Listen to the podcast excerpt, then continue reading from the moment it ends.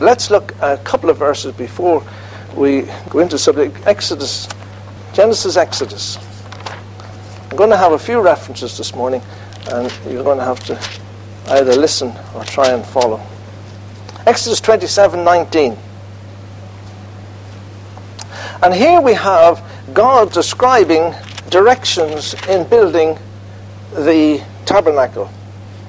And it goes into great detail about all the various things about the laver on the, the altar and the hangings and everything else in great detail.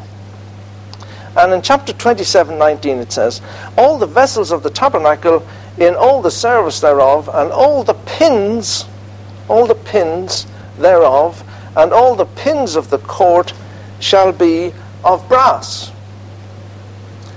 the great detail, everything, God went into fantastic detail when he was describing the tabernacle and how it was to be built. All the major things, the mercy seat and uh, the Ark of the Covenant, but also the tent pins, the little things that seemed insignificant. But God had a plan and a purpose, and He specifically said what they were to be made of. And that's something we should remember, and I want you to remember this morning. You know, if Moses had got a lump of four by two and banged it into the ground, the tabernacle would have stayed up. But it wasn't the way God wanted it. And so often, we have that attitude to things in Scripture. We have the attitude, well, it'll do. It's not causing anybody any harm. So let's ignore it. Let's, oh, just forget about it. But you know, God, in His wonderful wisdom, indicated to Moses how every little thing, the little hooks that the awnings had to be tied up to are all described in great detail. God is a God of detail. He's a God of order, not of disorder. And that's something in some of the churches these days. You know, God is a God of order. God isn't a God of confusion. John 19, way over in the New Testament, and verse 28. 19, 28. The death of Jesus. After this, Jesus, knowing that all things were now accomplished, that the scripture might be fulfilled, uh, saith, I thirst, that the scripture might be fulfilled. He was going to ensure by his death that the scriptures were to be fulfilled. All the scriptures, all the prophecies. There wasn't a prophecy relating to the death and the, the life of the Lord Jesus Christ down on earth that was left out.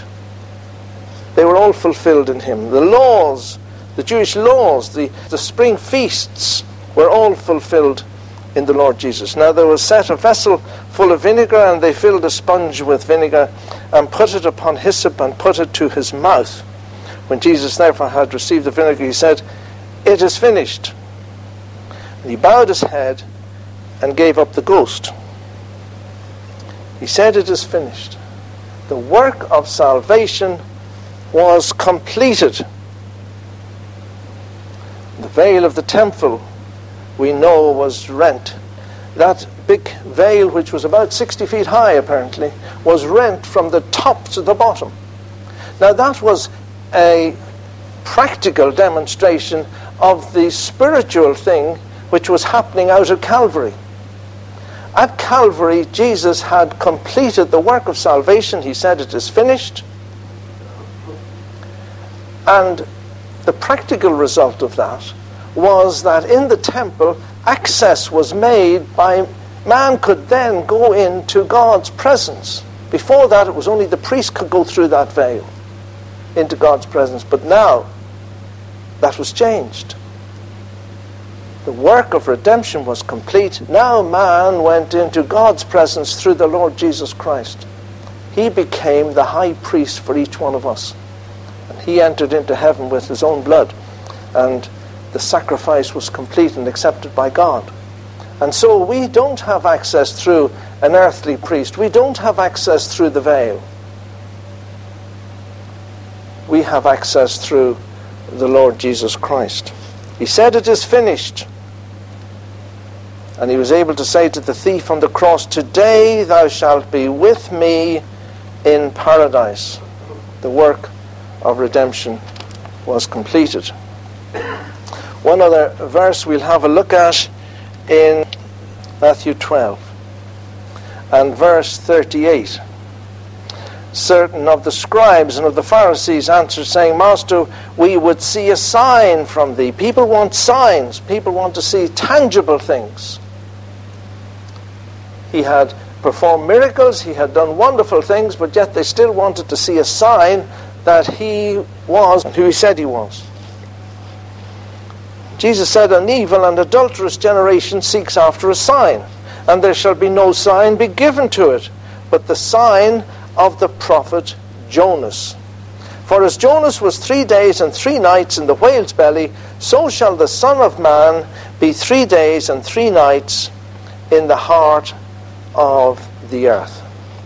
Remember that passage. For as Jonah was three days and three nights in the whale's belly, so shall the Son of Man be three days and three nights in the heart of the earth. I'm always amazed when I look into some subject like this how many things we do and we don't know why we do them probably most of the things I do, I don't know why I do them, but there are certain things we all do that we don't really know why we do them. And we've said this before. If you go back to Job, before Psalms, Job chapter uh, 31 and verse 26. And Job had been accused of doing certain things by these three Job's comforters. And he, he's, he's making a point here, and he said, If I beheld the sun when it shined, or the moon walking in its brightness, and my heart had been secretly enticed, or my mouth hath kissed my hand, this also were an iniquity to be punished by the judge, for I should have denied the God that is above.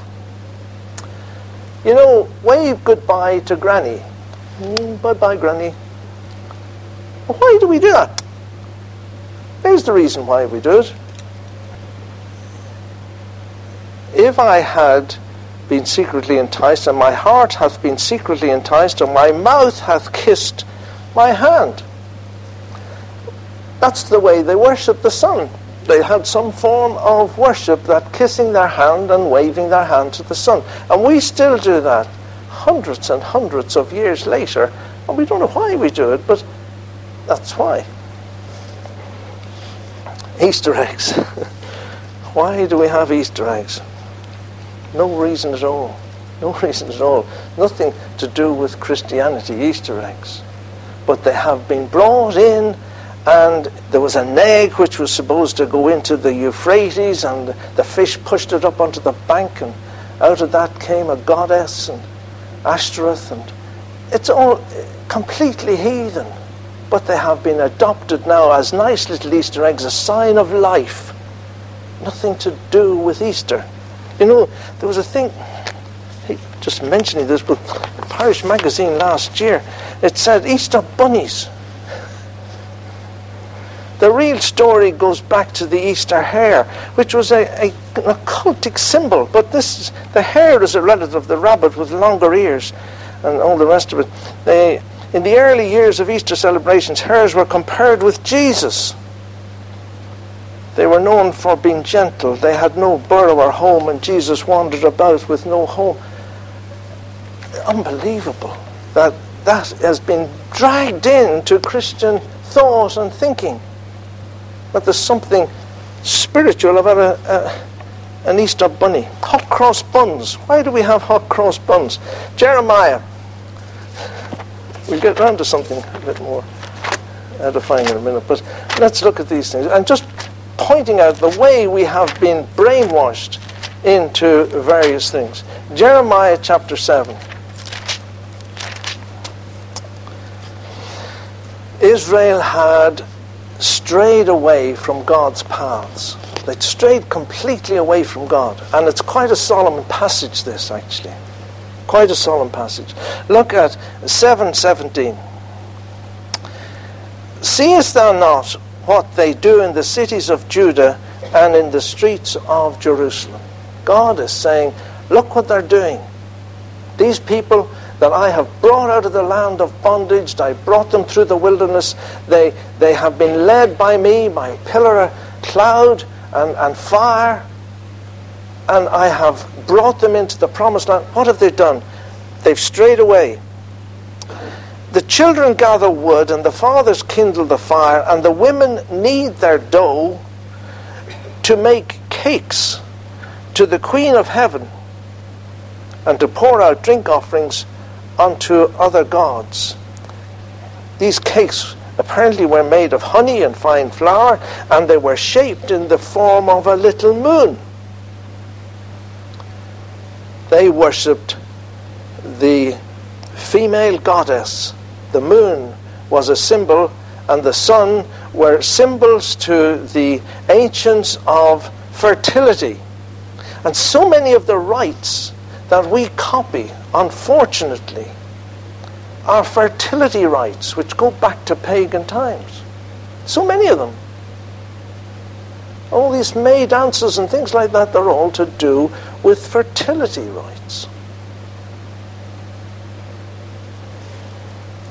And we still make hot cross buns. We've Christianized them by putting a little cross on top of them.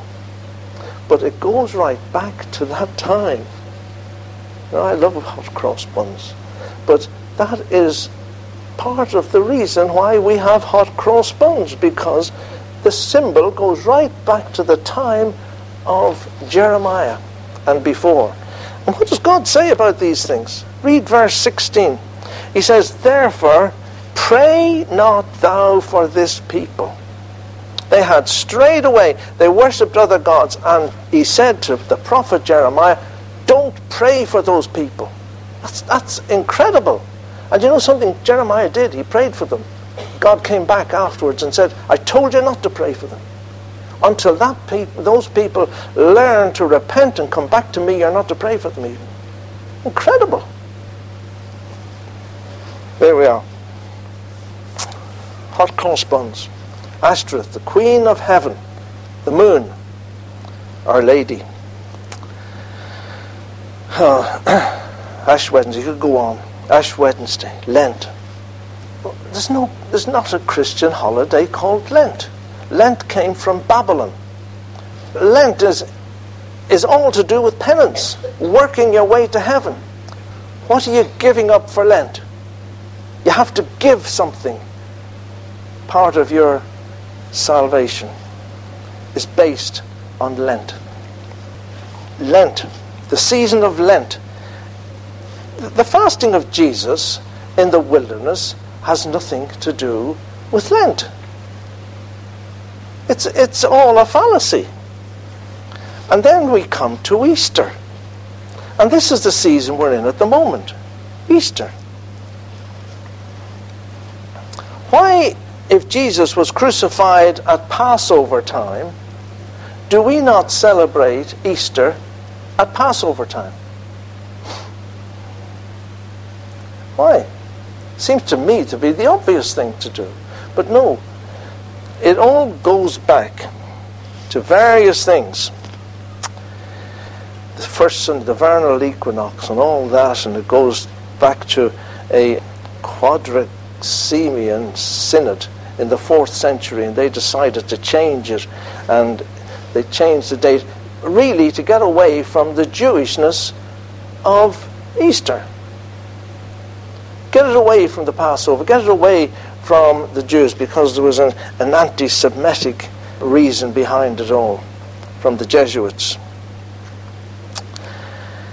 Jesus was crucified at Passover time, but we don't celebrate that time for the death and resurrection of our Lord Jesus Christ. We are influenced, I'm just trying to point out, we are influenced by so many traditions and things which don't add up to what the Bible teaches And they're all important. They're all tent pins. They're all tent pins.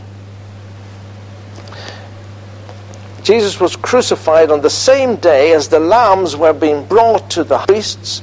They, they brought their lambs and they were examined to see were the lambs perfect. And if they were perfect, they were taken out and they were slaughtered for Passover. Jesus was taken before the, the, the judge, Pilate, and what did Pilate say? I find no fault in this man. And they took Jesus out and they crucified him. Jesus was crucified at Passover. It seems to me to be the obvious time. So, there, just a point. The doubting Pharisees were asking for a sign. They wanted a sign. Jesus had cleansed the temple and uh, he'd caused a bit of havoc. And they said, We want a sign that. Uh, what authority do you have to do this?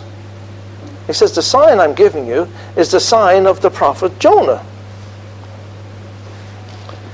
An evil and adulterous generation seeks after a sign, and there shall be no sign shall be given to it but the sign of Jonah. For as Jonah was three days and three nights in the whale's belly, so shall the Son of Man be three days and three nights in the heart of the earth. Jonah, if you look at Jonah chapter 1 and verse 17, you'll find that Jonah was three days and three nights in the belly of the great fish. And Jesus offered this exclusive proof that he was the Messiah, that he was whom he said he was. Not just the fact that he would rise from the grave, not just that, which would be a fantastic thing in itself, but that the resurrection claim was time related. It was time related. There was a time stipulation he did not fulfill the sign of the prophet, if he didn't do that, then they could say he wasn't the Messiah. He wasn't whom he said he was. And unless he could fulfill to a letter, as it said, what did it say? That the scripture might be fulfilled. If he wasn't going to be three days and three nights in the belly of the earth as Jonah was three days and three nights in the, in the large fish or the whale, then he wasn't the Messiah. He wasn't whom he said he was. And then the enemy, Satan, would have a victory. A victory. And we would be without a Savior because Jesus wasn't whom he said he was. It's a tremendous importance, really. I do really believe that it's a, that if Jesus wasn't three days and three nights in the in, in the earth, then we're, we're in trouble. Wonder why? Because the central message to our Christianity is the cross of Jesus Christ, his death and his resurrection. 1 Corinthians 15. 1 Corinthians 15, verse 12. Now, if Christ be preached that he rose from the dead, how say some among you that there be no resurrection of the dead? But if there be no resurrection of the dead, then is Christ not risen. And if Christ be not risen, then is our preaching vain, and your faith is also vain. Yea, we are of all men most miserable.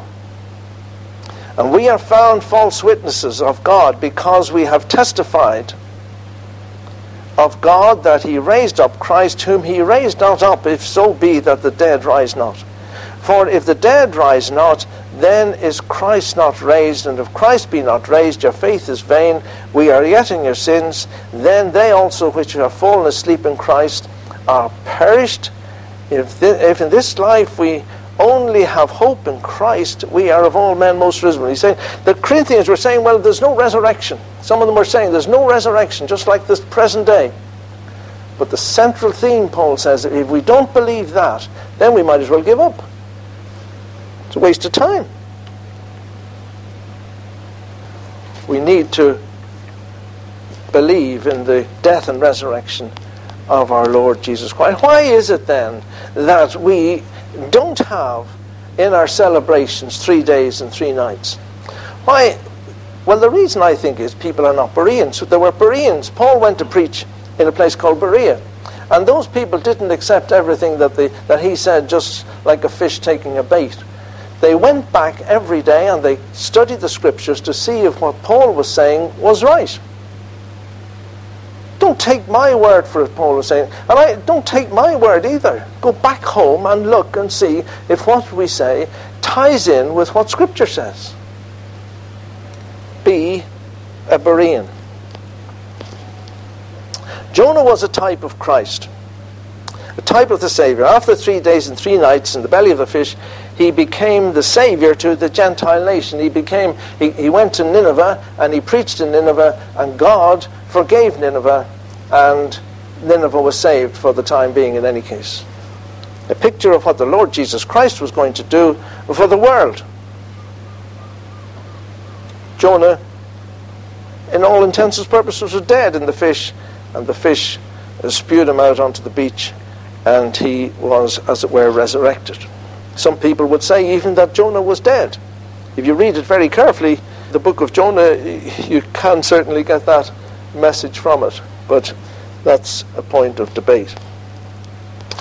Jesus had driven out the money changers, as I said, and he said then an interesting thing. He said, Destroy this sanctuary and in three days, in three days, I will raise it up again. Now they thought he was talking about the temple. This ma- magnificent ba- temple is what it said. 40 60 years was this temple in building. I can't remember the exact, but it was been took years to build. Herod's temple, a magnificent temple, and they were saying he's going to knock it down and build it in three days. But he was talking about the temple of his body. And they remembered that. They remembered that. It was very important to them.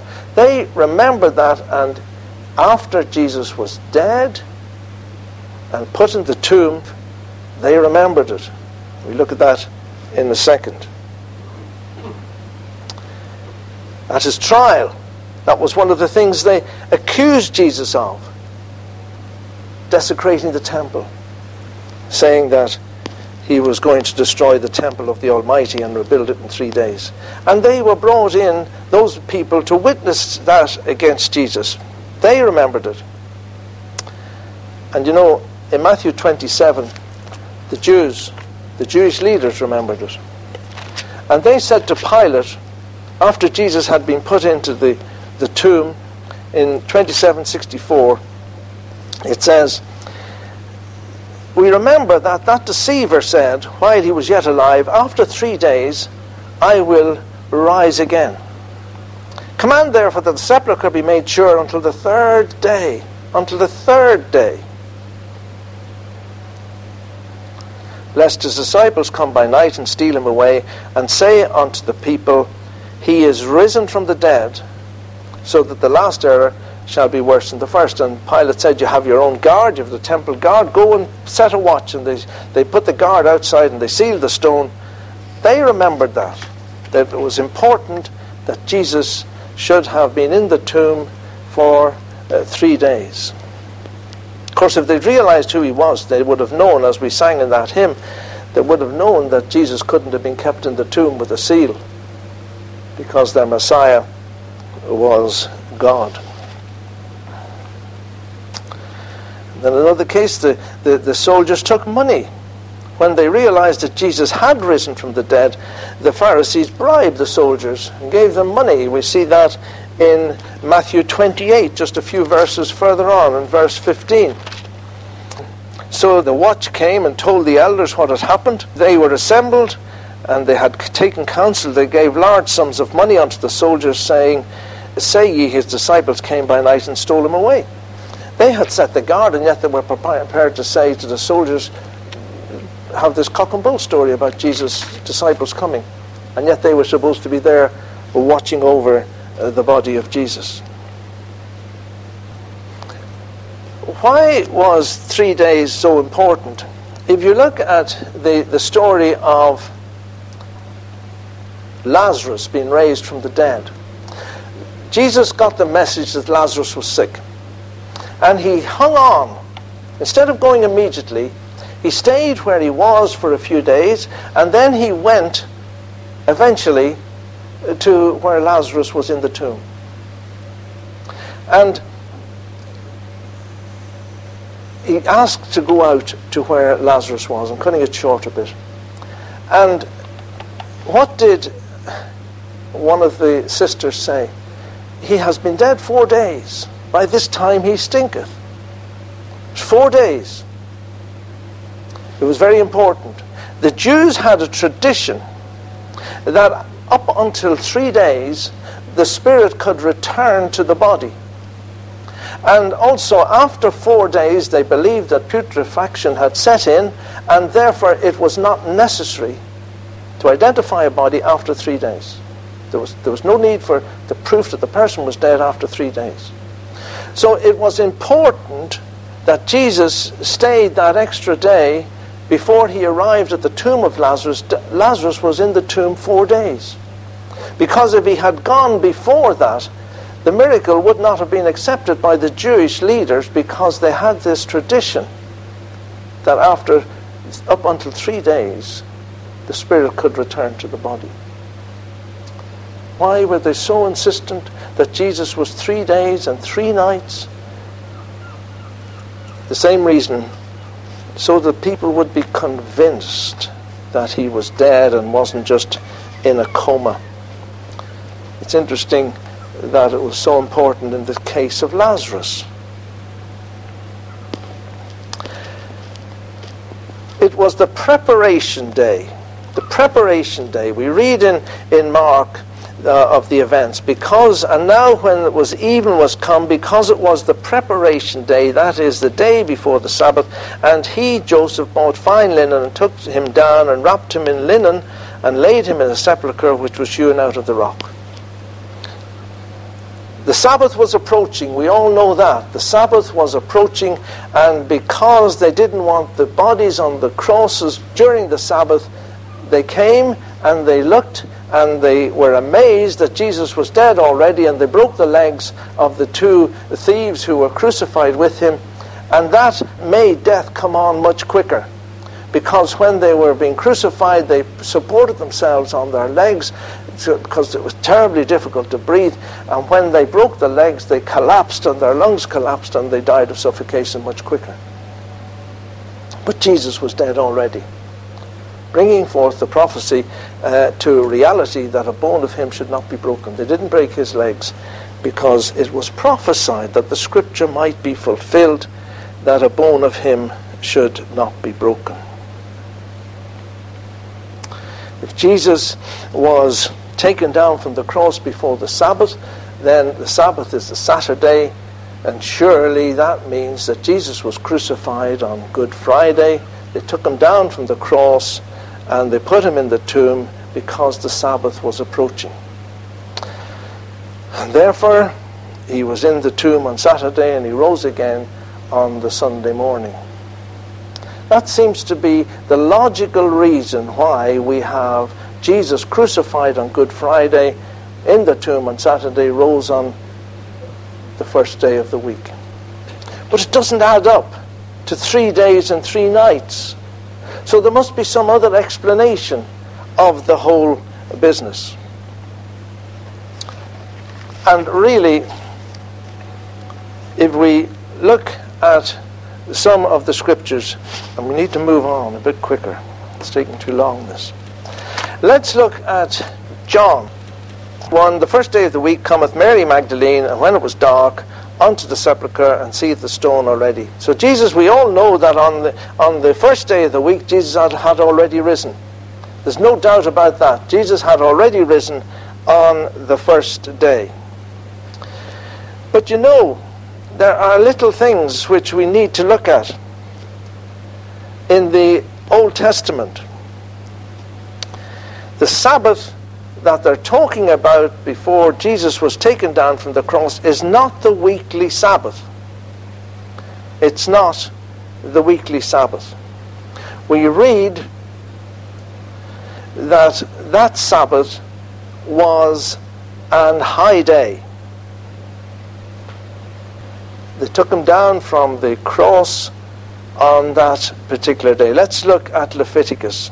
Leviticus 23 and verse 4. These are the feasts of the Lord, even holy convocations, which shall proclaim in their season. And the fourteenth day of the first month is the Lord's Passover. So on the fourteenth day of the month, there was the Passover, when the lambs were slain. On the fifteenth day of the same month is the feast of unleavened bread unto the Lord. Seven days ye must eat unleavened bread. So the Passover came, and the next day was the feast of unleavened bread. In the first day ye shall have an holy convocation, and ye shall do no servile work.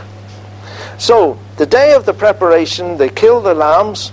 The next day was a feast day, a Sabbath day, a day of the feast which was allocated as a Sabbath.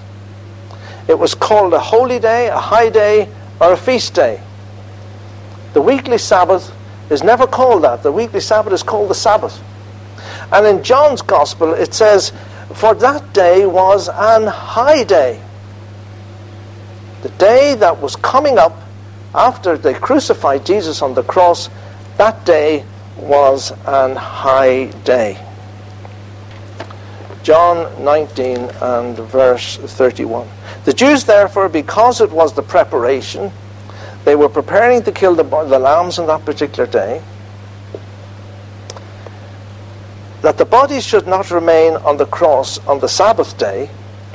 Now, if that was the ordinary weekday, there was no need to amplify that. There was no need to add anything, but it does add. It says, For that Sabbath was an high day. It wasn't the weekly Sabbath which was coming up, it was an high day. It was the Sabbath of the feast. You see, the 14th, if you think of it, when we have a, an annual holiday, when the Jews had the 14th was the, the day of the preparation, that was fixed.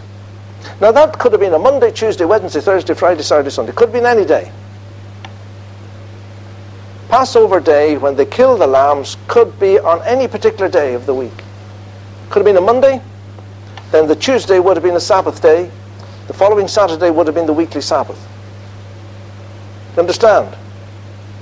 Now, when Jesus was crucified, they wanted to take the body down before the Sabbath, before the high day, which was the, the next day. It wasn't the weekly Sabbath. I have to skip a whole lot of this. Sorry about this. It goes on, if you look into it in, in a lot more detail. The women were at the tomb. They saw the body being taken down. Understand? The Sabbath had drawn on. And the next day was the Sabbath day. Now we read that they went and they bought spices.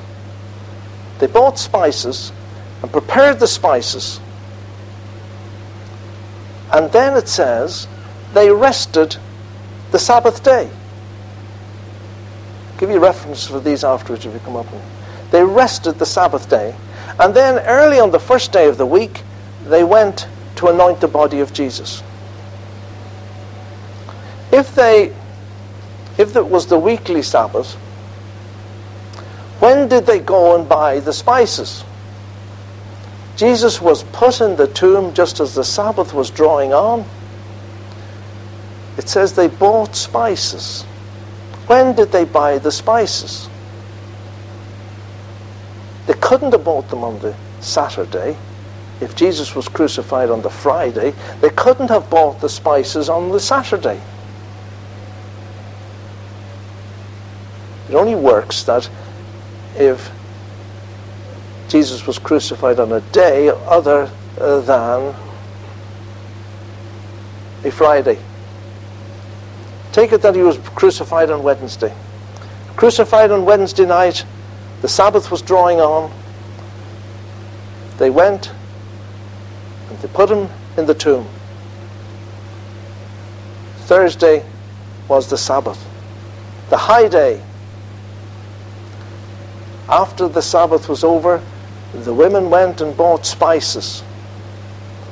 They prepared the spices. They rested on the Sabbath day, which was the Saturday. And on the first day of the week, which was our Sunday, they went to the tomb to see where Jesus was in order to anoint him. And they found that he was gloriously raised from the dead. Jesus was crucified on a Wednesday. It seems fairly reasonable to assume that Jesus was crucified on a Wednesday. He was arrested on our Tuesday night. He was tried during Tuesday night. On Wednesday, the day of the, the preparation for the lambs, they inspected the lambs. They saw that they were perfect. Jesus was tried. He was declared perfect. He was crucified. He was put in the tomb. The women saw him being put in the tomb. He was in the tomb on the high day, the Thursday. On the Friday, the women went and bought spices.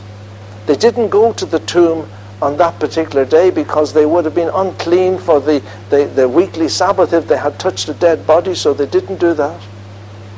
They waited until after the weekly Sabbath and then they went and they to anoint the body of Jesus, but found that he was wonderfully resurrected. There's an awful lot more I could have said. But let's just summarize it. Let us remember that when we come to Scripture, you know, the main thing is that we remember the Lord Jesus Christ in his death for each one of us. That is the most important thing. That we remember that he rose again from the grave and that he is now seated at God's right hand and that he is our Savior. But let us not forget, Jesus said that he would rise again after three days and three nights. The apostles repeatedly say, and that he, that he was buried and that he rose again the third day. It's important. The only proof that Jesus gave to the people round about him was that he would be like Jonah. And that's the proof that we had. Jesus foretold that that's the way it would be. The Jews accepted it. They were expecting him to rise from the dead after three days. Let's not ignore these little things in Scripture. It's the center of our worship, the death and the resurrection. God forbid, Paul says, that I should glory save in the cross of the Lord Jesus Christ. If you're going to boast about anything, he said, I'm going to boast about the cross of our Lord Jesus Christ. When he went to Corinth, he didn't go with men's ideas. He went, he said, to preach the gospel, and that was the cross. The theme of Paul's messages in the face of all demon worship and uh, temple prostitution and everything, what did he preach? He preached Jesus Christ and Him crucified. That is the central theme of our worship, and we want to make sure that our faith and our worship is built on nothing more or nothing less than that the preaching of the cross. Pilate asked a question What shall I do then with Jesus, who is called the Christ? What shall I do with Jesus? What shall my answer be? Someday my heart may be asking, What will he do with me? That question still rolls down through history. What will you do with Jesus? And we, each one, must be prepared to stand up for him, to give him thanks for his death, his resurrection, and his glorious living in heaven as, as our Savior and our Lord. He's interceding for each one of us. There is one God and one mediator between God and man, the man Christ Jesus, who gave his life a ransom for many. 2 Timothy 3:16 All scripture is given by inspiration of God and is profitable for doctrine, for reproof, for correction, for instruction in righteousness, that the man of God may be perfect, thoroughly furnished unto all good works. Thank you.